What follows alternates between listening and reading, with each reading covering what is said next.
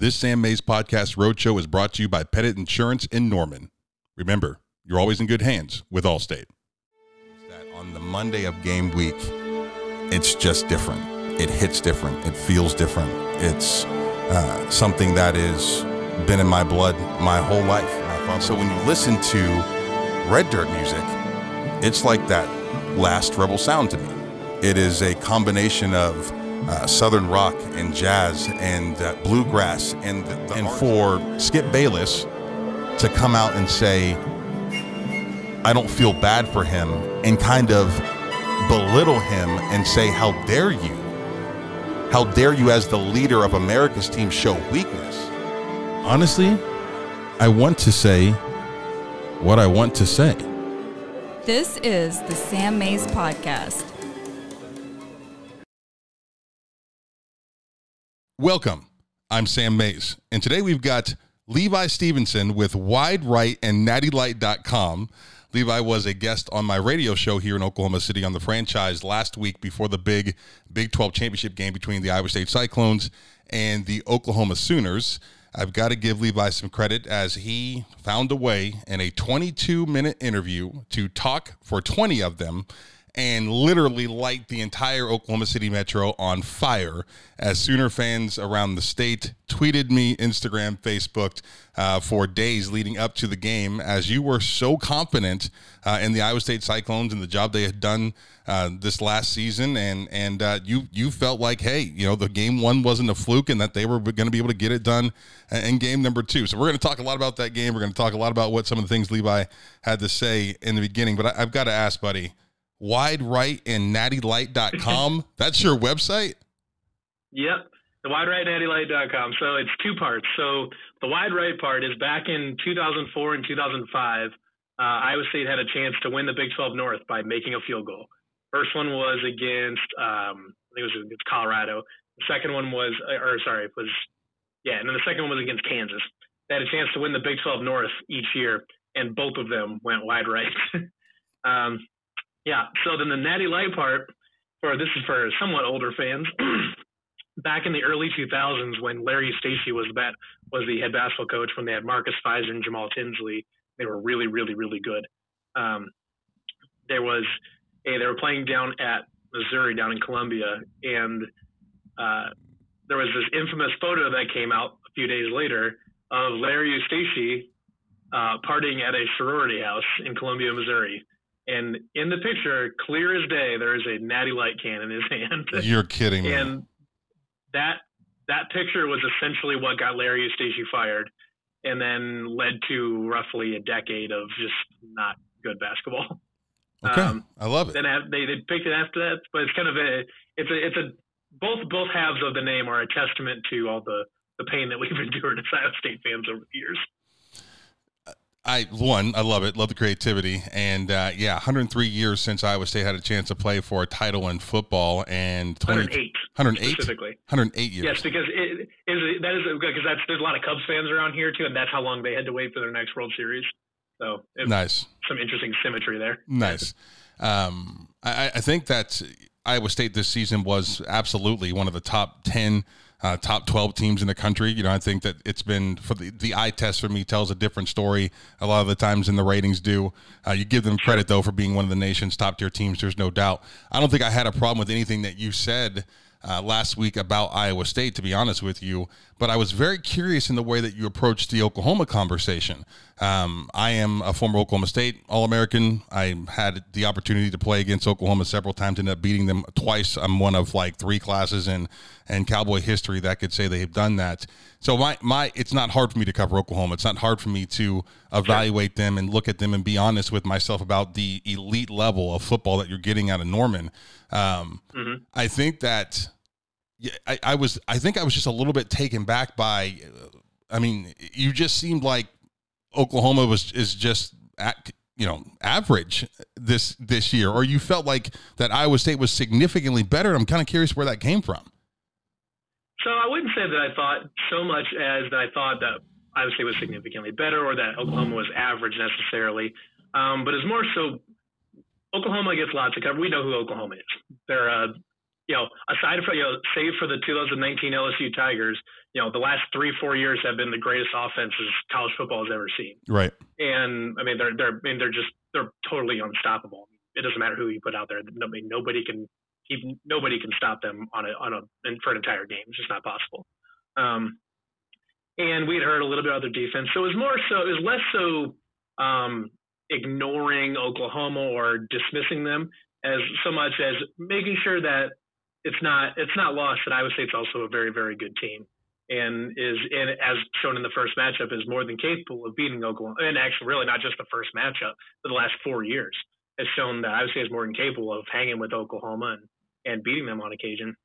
And so if it came off as me just dismissing Oklahoma, maybe that's, you know, that's probably on me for not uh, acknowledging more of their strengths. But, um, you know, I mean, I still, especially from the Iowa State side, I, I mean, I still stand by everything I said.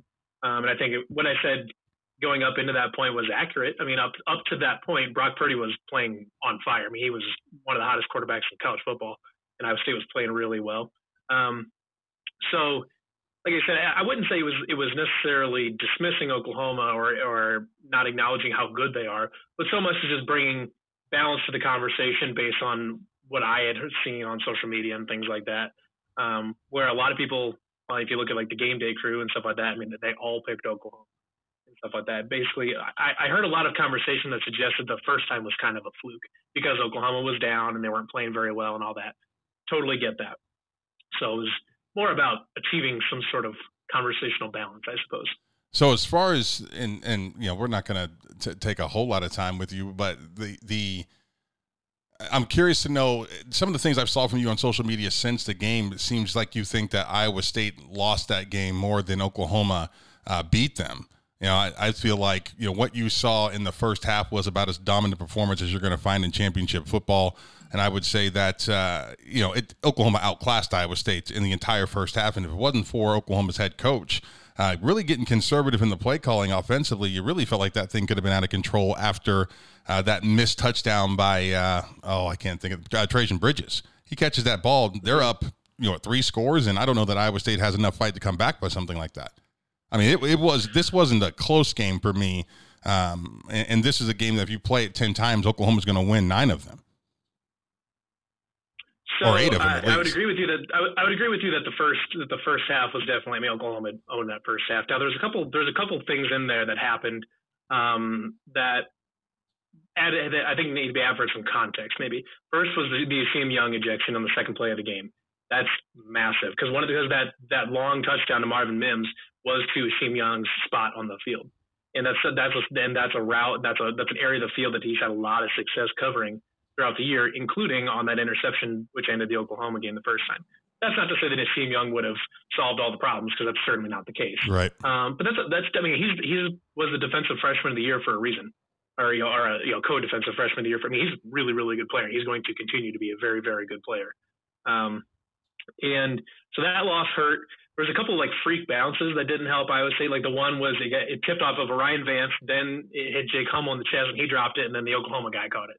I don't remember who it was. I think it was Mims, maybe, actually caught it. So it was kind of a freak right, that bounce was crazy. There. Yeah, yeah. I mean, that was that was. Um, I've never seen anything like that. And I think I think I believe they scored that drive and stuff like that too. And I think that if I remember correctly, that was on third down, so that would have forced a punt instead of allowing the drive to continue.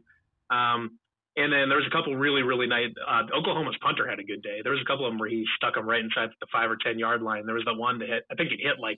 The six inch line and then bounce straight sideways. I mean, and stuff I, like that. So I get what you're saying that some of those things are freakish or whatever, but wouldn't you just say that's elite athletes making elite plays? I mean, like those sure, kids sure, make yeah. plays. Yeah, yeah, no, oh, no doubt. No, I'm not. I'm not discrediting Oklahoma, but there was there was some bad bounces that went Iowa State's way because one one of the things that one of the reasons that Iowa State uh, it took some took them so long to kind of get going.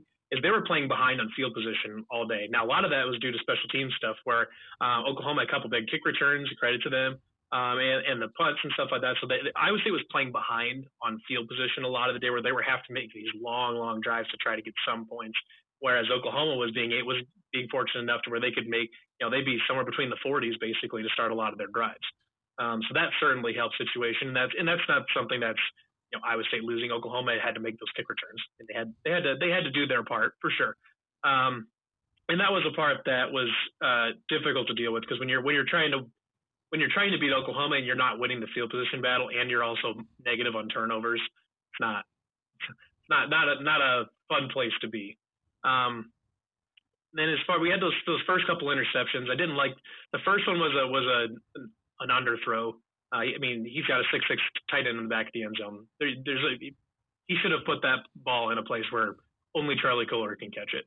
Because he can, he's got a big range. He can catch a lot of balls. And so that was a mistake by Brock, one hundred percent. The second one wasn't a great decision um, either way.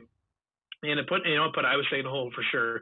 Um, I don't think it was necessarily unexpected that Oklahoma would be leading, leading at halftime. Maybe by that much. Maybe it was a little bit surprising, um, or at least for, on our end. Um, but we, we knew going into it, too, that Iowa State was going to make second half adjustments, and Iowa State is, is a second half team. This in this series, especially the Iowa State Oklahoma series, has been a tale of two halves. Oklahoma has owned the scoring in the first half. Iowa State tends to own the scoring in the second half, and that's how it always goes. So we we knew Iowa State was going to start coming back at some point. How if they had enough time and how it went was going to be dependent partially on Oklahoma. And credit to Oklahoma for their defensive line being really good. Uh, they gave Iowa State they gave Iowa State a lot of problems in the first half, all day. Especially. Yeah. Yep, and, and, and half was that was probably one of the things that we, the, you and I argued about or disagreed with the sure. most. You know, and I'm I'm an All-American. I I know what good offensive line play is. I played with some real yep. dudes back in the day. Sure. They had one of the top ten, twelve offensive lines in the country. Um, but I flat out told you that that line was as good as I've seen in the Big twelve. Like, how did you evaluate them coming into the game? Because what I'm seeing is the best op- defensive front across the board uh, that the Big twelve has seen since two thousand four, five, six in that era. Sure. Um, I think the the expectation on my end was too is that the play calling would help deal with that a little bit. I thought I was expecting them to run some more read options, get Brock Purdy more involved in the running game, some more misdirection type stuff, more screens, uh, things along. Which is that's what you do to counter good defensive lines is you right you know, get the ball out quickly, make them over, right? Yeah, make make them over pursue, and and that's something that they had. That's something they did in the first matchup against Oklahoma, even though they were missing uh, Ronnie Perkins. They still had the other two guys that are still very good. Um, and they did a fairly good job of, of mitigating their impact and, and dealing with it. And I thought, um, I thought the play calling didn't do the offensive line any favors. I think they, I mean, the play calling reflected a, a game plan essentially where we're going to man up and we're just going to try to beat you one on one, which I respect it. Um, but when you're going up, you know, when you're playing against Kansas State and West Virginia, now West Virginia's got a good defensive line too. Um, but you know, when you're, when you're going up against other teams, um, maybe that works because Iowa State does have a, a much improved offensive line. They're going to continue to get better, um, as they get older because they're still young right now. Um, but against a, a, a defensive line of the calibers of Oklahoma's, um, that's probably not one that you want to just say, all right, we're going to, we're going to, we're just going to punch them in the mouth and see what happens. Right. And I, the play calling reflected that. It, it reflected a, res- a healthy respect for the defensive line in the first game. This time around, I, I didn't think that the play calling did the offensive line any favors at all. Um, I, th- I don't think. I mean, we saw we saw on that fourth down conversion the one where Matt Campbell was very unhappy that they didn't call the offsides play. We saw it as soon as they, they ran a read option. Brock Purdy kept it. And he got what I don't know, twenty, twenty-five yards, or right. whatever it was. Um, and he only ran it a few times. When he did, he got I don't know. He probably averaged ten or fifteen yards a carry on the day because he didn't run it very often. Right. But when he did, he was really really good. And I I thought they really underutilized. Um, the Q B run, and then and then you know screens, whatever it is, to help mitigate the impact of that defensive line. You know, I, I'll say that uh, you know I, I respect the job that Iowa State's offensive front did for the majority of the game. I mean, they they hung in there as long as they can. Um, yep. I, I would say the the biggest problem that I had with Iowa State's game plan coming into this was really kind of it, I I thought that Campbell's game plan kind of coincided with your demeanor on air last week. I think that they believed. I think they truly believed that they were looking eye to eye. Uh, and the reality is no one looks eye to eye with them. Oklahoma is the monster in this conference. And I think right. that's kind of what you, there wasn't enough, um, you know, I, I understand that I'm at a disadvantage here. So they went in there trying to do right. what they do and, and failed. I think the running game reflected that too. Cause you could see, I, I think I even tweeted about it during the game from the Wide Right account saying like death taxes and inside zone on first down.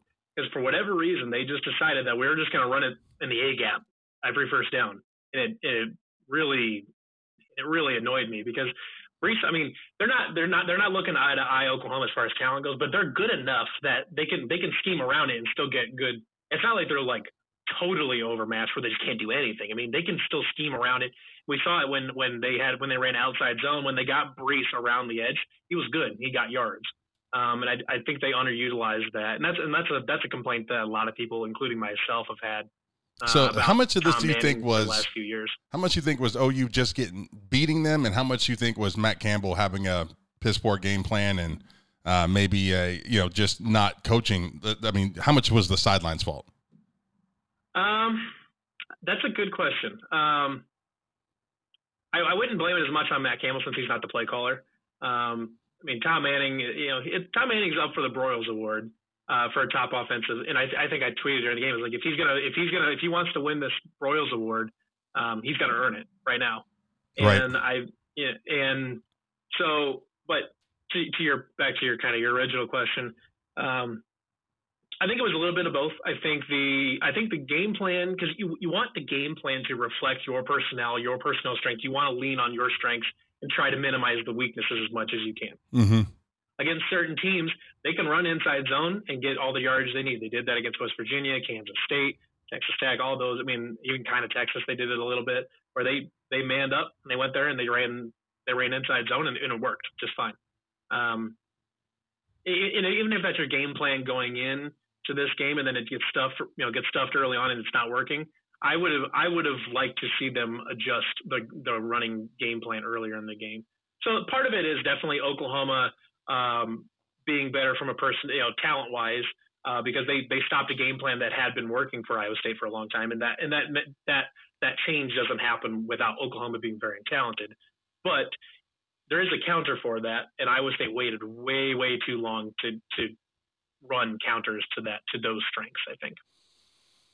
Well, I get, I promise you some of these Sooner fans want me to try to get you to say Boomer Sooner on this thing, and I guarantee you're not going to do that. Um, that ain't going to happen. But uh, who's Iowa State got in the bowl? Oregon. Oregon. Yeah, that will be uh, – that's a game, right? And I, I'll give – It'll be uh, a good game. Iowa State's a four-point favorite right now, I think. Yeah, I, I like – I'll tell you what, I, I watched – I listened to an Oregon podcast uh, yesterday, their their first impressions. It was very clear to me that they are in their Pac twelve bubble. Oh, yeah, they don't know what uh, to expect, right? Yeah. No, because they, they were talking about, like, well, Iowa State's – you know, you know, I, I don't I don't think they're there. And they, you know, if they were five and two, they wouldn't be ranked. Ignoring the fact that Iowa State was five and two and ranked, right, um, or whatever, and they say, well, you know, Oklahoma's got, or sorry, Oregon's got the twelfth most talented roster. There's a huge talent gap based on recruiting rankings, and all of a sudden we're sitting here thinking, do Texas and Oklahoma not exist because they're number oh, five yeah. and number nine, right? I mean, and we've beat them both this year, so right. I, I, you know, the talent gap is something. It, I don't know. The, the, a lot of their arguments are really, I don't know, really, really high level and really not well thought out. Right, and it was, it and it was it was interesting though because it wasn't like listening to um, a Texas podcast or an Iowa podcast, something like that, where that we're well familiar with each other and it's kind of got this kind of weird like arrogance to it, right, or whatever. This one was just like it was it was same words, but it felt different. Where it was it was less it was less so like, oh, we're Oregon and right. or Iowa State, and it just it was more just they don't know, right? It was ignorance, and I, and I don't yeah. blame them. They don't have to know. They don't have to know. They right. don't ever play us. I mean, the last time they played a Big twelve team was two thousand thirteen when they played Kansas State in the Fiesta Bowl. Right. So there's no reason for them to care, so I don't blame them for not caring.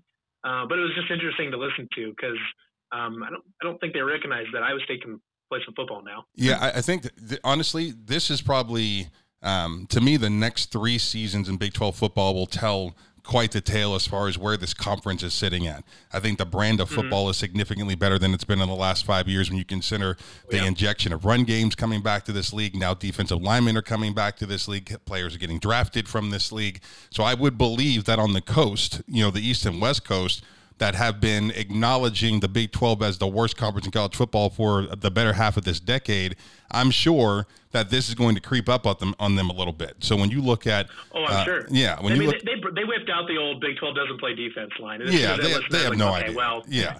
I mean, when, when you look at, you know, the, the U S C and the and the, the Pac twelve is, is almost a bit of an embarrassment to college football at this point, just the brand in general that they're playing.